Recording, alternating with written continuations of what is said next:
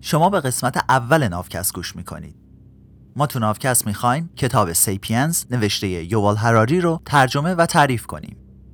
من روشن هستم و از نیمکره جنوبی بهتون سلام میدم.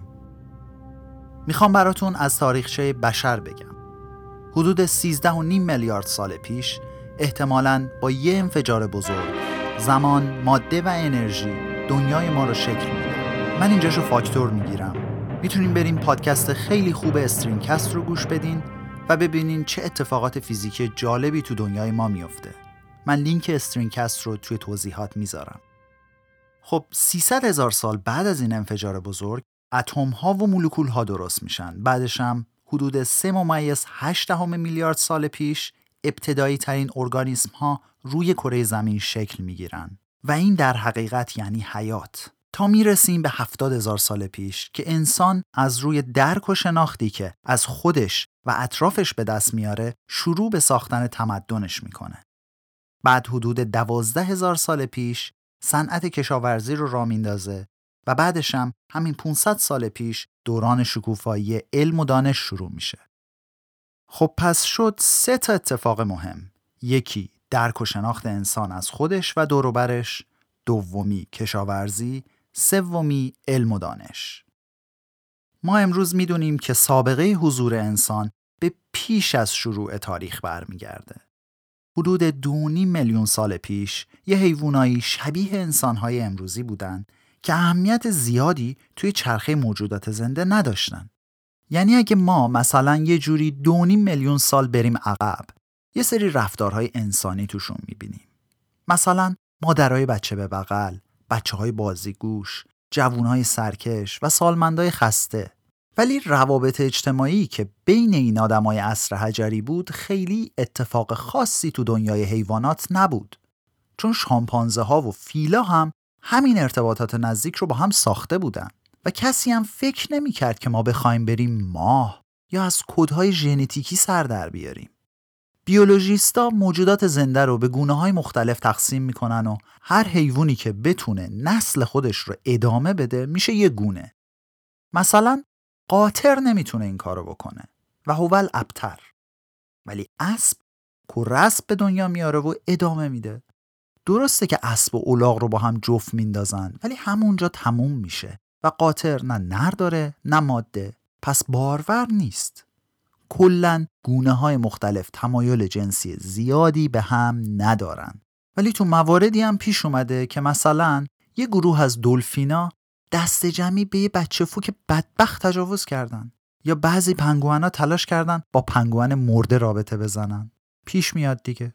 رابطه با همجنس هم که تو اغلب موجودات زنده دیده شده و خیلی هم خاص انسان نیست. حالا برگردیم به دستبندی حیوانات. خب پس هر دسته از موجودات که جد مشترک دارن میشن یه جنس.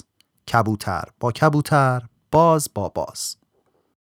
جنس ما هم میشه انسان یا به لاتین هومو گونمون هم میشه هومو سیپینز یا در کمال فروتنی انسان هوشمند خردمند خردورز. پس ما انسانهایی هستیم که زیاد فکر می‌کنیم. لابد انسانهایی هم بودن که به اندازه ما فکر نمی کردن. ما هوموسیپینزا مدتهای مدیدی تلاش کردیم که بگیم آسمون سوراخ شده و ما یهو بی پدر و مادر از آسمون افتادیم وسط یه سری جک و جونور با هیچ کدومم هیچ نسبتی نداریم. و این غلطه. اتفاقا ماها متعلق به یه خانواده شلوغ و پر صدا هستیم.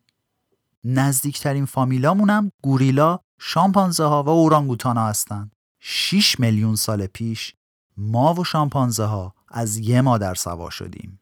حالا نه تنها ما این فامیلای تقریبا دور رو داریم یه سری خواهر و برادرم داشتیم که کلا از شناسنامهمون حذفشون کردیم. چون تقریبا از ده هزار سال پیش تا الان فقط خودمون بودیم و اونا دیگه نبودن. حالا اگه برگردیم به همون دو میلیون سال پیش می‌بینیم که انسانها از گونه‌ای به نام آسترالوپیثکوس به وجود اومدن. این آسترا تو لاتین به معنی جنوب هست. ما بهش میگیم مثلا میمون جنوبی. و جالب اینه که میمون شمالی نداریم. حالا اسم کشور استرالیا هم از همین اومده. چون استرالیا تو نیمکره جنوبیه حتی تو انگلیسی بهش میگن down under پس این Australopithecus شد مادر همه انسان ها اون 6 میلیون سال پیشی هم شد مادر بزرگمون. برای اینکه کمتر خودمون رو گیج کنیم به خودمون از این به بعد فقط میگیم ما sapiens ا به بقیه فامیل میگیم انسان. پس انسان ها دو میلیون سال پیش تو شرق آفریقا به دنیا اومدن و حدود دو میلیون سال پیش پخش شدن تو شمال آفریقا و آسیا و اروپا. حداقل تا الان فکر می‌کنیم اینجوری بوده. حالا چون هر جای زمین یه آب و هوایی داره مسیر تکاملی آدما با هم فرق کرده و ما به هر کدوم یه اسم لاتینی میدیم که بتونیم بشناسیمشون. آدمایی که تو اروپا و غرب آسیا بودن رو بهشون میگیم نیاندرتالز چون اولین بار تو دره نیاندر تو آلمان پیداشون کردن. اینا قوی جسته از ما بودن سرما رو هم بهتر تحمل می‌کردن. اگه کارتون عصر یخبندان رو دیده باشین آدمایی که تو اون کارتون بودن خیلی شبیه نیاندرتالان. یکم که بیایم سمت شرق آسیا هومو ارکتوس رو می‌بینیم. انسان راست قامتی که نزدیک به دو میلیون سال اونجاها زندگی می‌کرده. و ما sapiens ا تازه اگه شانس بیاریم شاید یه هزار سال دیگه زنده باشیم. پس ما تو زنده موندن به گرد پاشون هم نمی‌رسیم. درست الان اونا نیستن. ولی خب ما هم خیلی دیر اومدیم. یه آدمای کوچولویی بودن تو جزیره فلورز اندونزی به نام Homo floresiensis معروفن به hobbit. اینا اولش کوچولو نبودن. موقعی که سطح آب پایین بوده میان تو این جزیره بعد آب میاد بالا. قایق هم که نداشتن. احتمالا مسیر هم برای شنا طولانی بوده و اونجا گیر می‌کنن. حالا منابع انسانی هم اونجا محدوده چون یه جزیره کوچیک دیگه. واسه همین یواش یواش انسانهایی که جستشون بزرگ بوده از سوء تغذیه میمیرن. بعد کوتاه قدا زنده میمونن و ادامه میدن. یعنی از حدود 173 سانت می‌رسن به یه متر و ده سانت قد. کلی هم ابزار ساختن. فیل شکار می‌کردن. فیلاشون هم البته قد خودشون بودن. یعنی همه حیوانات توی جزیره سایزشون کوچیک شده بوده. سال 2010 یه خواهر یا برادر دیگه توی قارای سیبری پیدا می‌کنیم. اونم نه همشو فقط یه بند انگشتشو. دانشمندا با تحلیل ژنتیکی به این نتیجه می‌رسند که قبلا از اینا نداشتیم و ایشون یه انسان جدیده و از این به بعد صداش می‌کنیم هومو دنیسووا. هیچ هم نمی‌دونه چند تا دیگه از این فامیلای ناشناخته ما بازم ممکنه پیدا کنیم. حالا دوباره برمیگردیم آفریقا که خودش چند تا از این گونه های انسان رو تولید کرده و یکیش هم میشه انسان هوشمند، متفکر یا خردمند Homo sapiens پس همه اینا اعم از بزرگ عضلانی تا کوتاه و ریز جثه از شکارچی تا میوهچین میشن آدم. یه تصور اشتباهی هست که فکر می‌کنن انسانها به صورت خطی تکامل پیدا کردن. یعنی مثلا اول Homo erectus بوده بعد شده هومو نیاندرتالز بعد شدیم ما. ولی واقعیت اینه که از حدود دو میلیون سال تا ده هزار سال پیش چندین گونه انسان همزمان با هم روی زمین زندگی کردن. باورش هم خیلی سخت نیست. مثلا الان چند جور گربه داریم. گربای خونگی که هزار مدلن اونا هیچ چون همشون یه گونن. گربه پالاس، کاراکال، گربه شنی، گربه جنگلی، گربه وحشی. خب آدم هم همین بودن. حالا چون ده هزار ساله که فقط یه گونه آدم زنده است دلیل نمیشه که بگیم از اول همین بوده. چون فردا روزگار ممکنه از وسط همین ماها یه گونه جدید آدم در بیاد. اینجاست که قضیه ترسناک میشه. ما الان می‌دونیم که حداقل 6 تا گونه انسان روی زمین زندگی کردن. علا رغم همه تفاوت ها همه گونه های انسان یه سری ویژگی مشترک دارن. ماها هممون مغز بزرگی نسبت به بقیه حیوونا داریم. اگه به طور میانگین مغز انسانهای اولیه سه برابر متوسط مغز بقیه پستاندارا بوده ما خودمون مغزمون دو برابر انسانهای اولیه است. و تازه نیاندرتال ها مغزشون از ما هم بزرگتره امتیاز داشتن مغز بزرگ توی روند تکامل موجودات الان برای ما از حرام شمسه ولی واقعا اینطور نیست چون اگه بود الان گربه ها هم باید یه گونه ای که بتونه حساب و کتاب بکنه تو خونوادهشون می داشتن. ولی چرا تو کل حیوونا فقط جنس ما آدما اینجوری شد؟ مغز به این بزرگی کلی انرژی مصرف می‌کنه و جابجا جا کردنش با این جمجمه سنگین اصلا کار آسونی نیست. وزن مغز ما حدود دو سه درصد کل بدنمونه. ولی جالبیش اینه که در حالت استراحت 25 درصد کل انرژی بدن رو مصرف می‌کنه. در حالی که مغز بقیه میمونا فقط 8 درصد انرژی در حال استراحت کل بدنشون رو مصرف می‌کنه.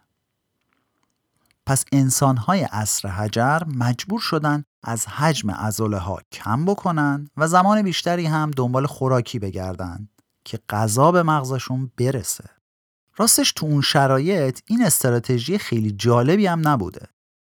چون یه شامپانزه شاید نتونه خیلی با ما بحث بکنه سر اینکه کی این هلو رو بخوره ولی راحت می‌تونه کله ما رو بکنه بندازه تو جوب ما امروز داریم از نعمت داشتن مغز بزرگ استفاده می‌کنیم. با ماشینامون از همه حیوونا جلو می‌زنیم و از دور بهشون شلیک می‌کنیم. اما دو میلیون سال طول کشید که به اینجا برسیم. پس چرا توی سیر تکامل این مغز گنده رو نیه داشتیم؟ کسی واقعا نمی‌دونه. یه ویژگی منحصر به فرد دیگه ما آدما دو پا بودنمونه. اینجوری هم می‌تونستیم شکار رو خوب از بالا ببینیم هم شکارچیا رو. دستامون هم آزاد بودن که به کارهای دیگه برسن. انگشتای دستامون تو روند تکامل پایانه های عصبی بیشتری پیدا کردن و تونستن کارهای ظریفی مثل ساخت ابزار رو انجام بدن. همین ابزار سنگی هستند که به باستانشناسا کمک می‌کنن تا بتونن انسانهای باستانی رو پیدا کنن. خب دو پا بودن هم دردسرای خودشو داشت.